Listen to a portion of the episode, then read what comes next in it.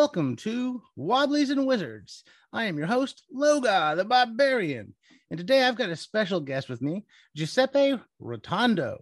Giuseppe, could you tell us a bit about yourself and Lands of Legends? Yeah, sure. Uh, I I've written this thing, which is my first uh, self-published product. Uh, but I've been working on RPGs for six years now. I started as a translator from English to Italian, mostly with Savage Worlds stuff. I've been working with the Italian licensee. So I, have actually translated the, final, the last edition, the, yes, the Savage Worlds Adventure edition in Italian. I've translated it two years ago, two, three. And all of the Deadlands stuff and Reaper stuff and that's how I began working on RPGs actually. Lands of Legends was written before all of that. I wrote it with my friend Mauro Longo, who co-authored it. We actually split 50% of the writing, which was easy because it's 500 you know, areas and, and 500 encounters. We wrote half of them for each category. So five are mine and five are his in every table and we we wrote it like 10 years ago uh, so I, I, think this is one of the most play tested products because it's been uh, one of our tools as GMs for all this time. You got uh, a lot of been, a lot of use out of it over the years. Yes, yes. We, we wrote it together with the idea of publishing it, and we proposed the manuscript to James Raggi or Raggi, I have no idea how to pronounce that. Yeah. In like in like 2012, I think. And he said, yes, it's nice, okay, we can talk about it. But then we we never again heard from him. Never heard back. And then we and then we both, Mauro and I, started working, me as a translator and Mauro as a social media manager for several um, RPG publishers here in Italy. So we had other stuff to deal with. And we practically forgot about Lands of Legends until this year when uh, we saw Zine Quest 3 on Kickstarter. And then Mauro said, come on, let's try, let's put this out. Yeah, you already uh, had the content. Why not? yes, exactly. It was all written. It was written in our very poor English from 10 years ago. but we we re-edited everything. And now we had the, the know-how and the assets and the contacts to make uh, cool your own, products. yeah, your own self-published stuff. It's all yours now. That's great. I love that. For the yeah. listeners who may not be aware of Lands of Legends, it's, it's a it, there's five zines, correct? Yes. Five. And and each one has kind of a different theme, and each one has a hundred different encounters, and it's got a hundred different areas you can explore who do you think is the the target audience for these zines and get the most use out of them?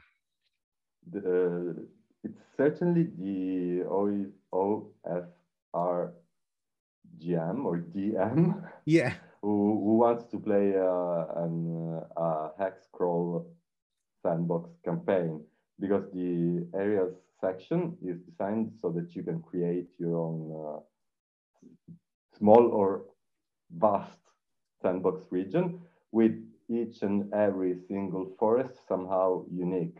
Because one of the pro possible problems of running a sandbox is that uh, miles and miles and miles of forests are all the same. And after two, three, 20 days of travel at the table, it, it gets boring. It's always the same encounter table, and probably it's the same for every single forest in your campaign.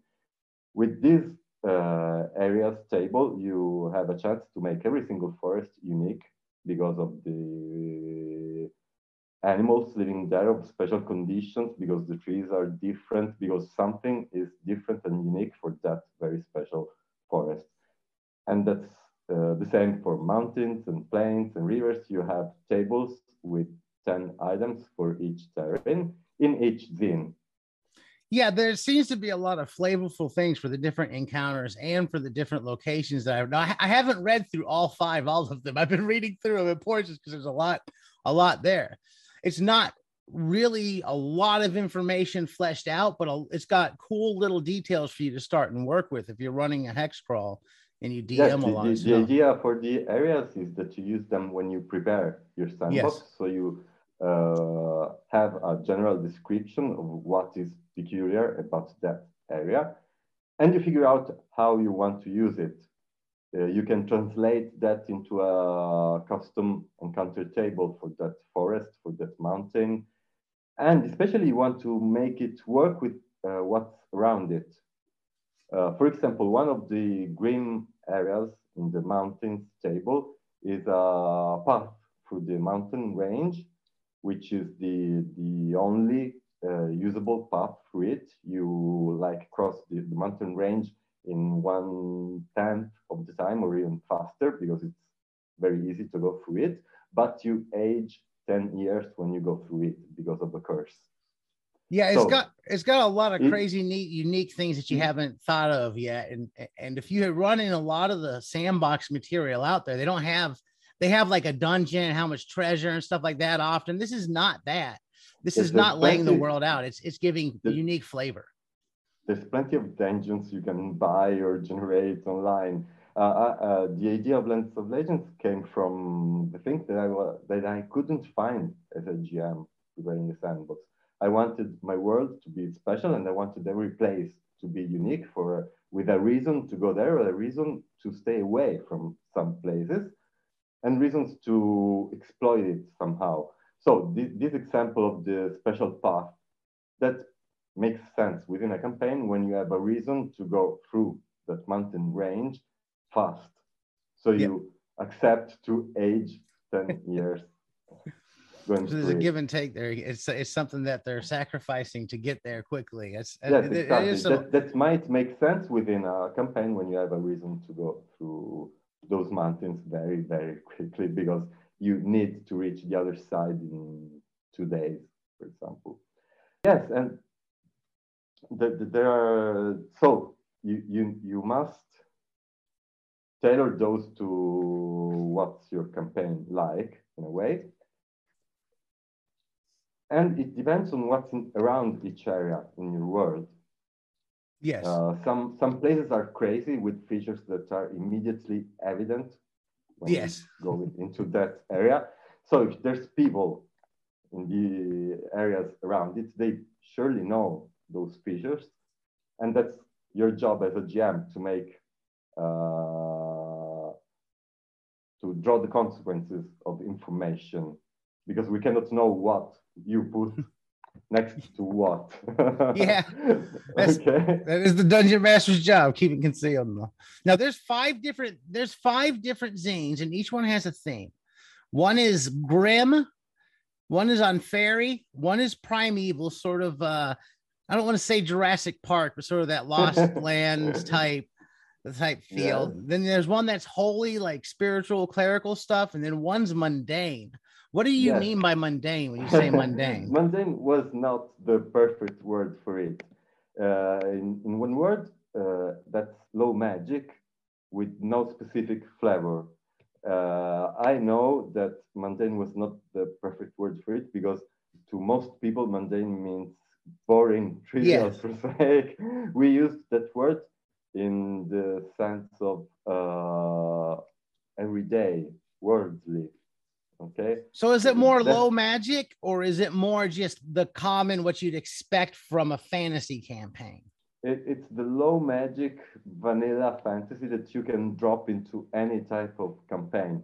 The way we used this as GMs in our games is to have areas and encounters from the themes that we wanted to use plus always a lot of stuff from mundane from the mundane ones because you can add those in pretty much any type of campaign yeah, it'll so be compatible with most things people do run, like Swords exactly. and Wizardry you, OSE. You can pretty much drop, drop those into any type of campaign from Ravenloft to Baron. Okay. so you really want like, the mundane one as well. yes, that, that, that's basic one. Uh, well, when we did the Kickstarter, we, we put the mundane as the only one you could have as a single zine. There, there was one pledge for the mundane alone because that was the, universal one. For, it was it is fit for any type of campaign. While you might not want to have grim encounters and areas in your game. But there's nothing boring about it. it's not boring. I can assure we do not mean Everything boring when we say mundane. it's and, not. And we and we've tried to make areas and encounters as engaging and, and as possible with no uh, linear uh, way to go through it through the encounter with situations that require the players to make decisions which are not forced on them and engage with them. This I like that kind of stuff. What now, real quick? What formats are you? Can you get this at? Can you get a print format anywhere? Where should people be going to find this and pick it up? Uh, they are all on drive through rpg both in well, all of them are available as PDF now currently, and we have the mundane and grim zine already available as print on demand. We are still waiting for our proof print copies for the mm-hmm. others. It takes it really takes a lot.